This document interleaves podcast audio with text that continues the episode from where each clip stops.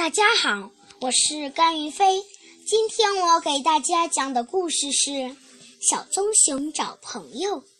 冬天来了，小棕熊可可不想睡觉，来到雪地里找朋友。朋友们去哪儿了？怎么一个都不见呢？可可找不到回家的路了。妈妈，快来救我啊！这时，可可听到一个陌生的声音。在轻轻地叫自己，一看是一只比自己大不了多少的灰毛动物，大嘴巴，长尾巴。可可觉得它很友善。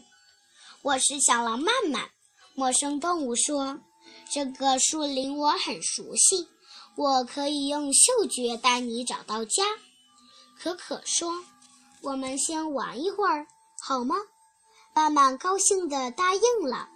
小狼慢慢教可可许多有趣的游戏，他们一起打雪仗、滑冰、荡秋千，他们快乐的忘了回家。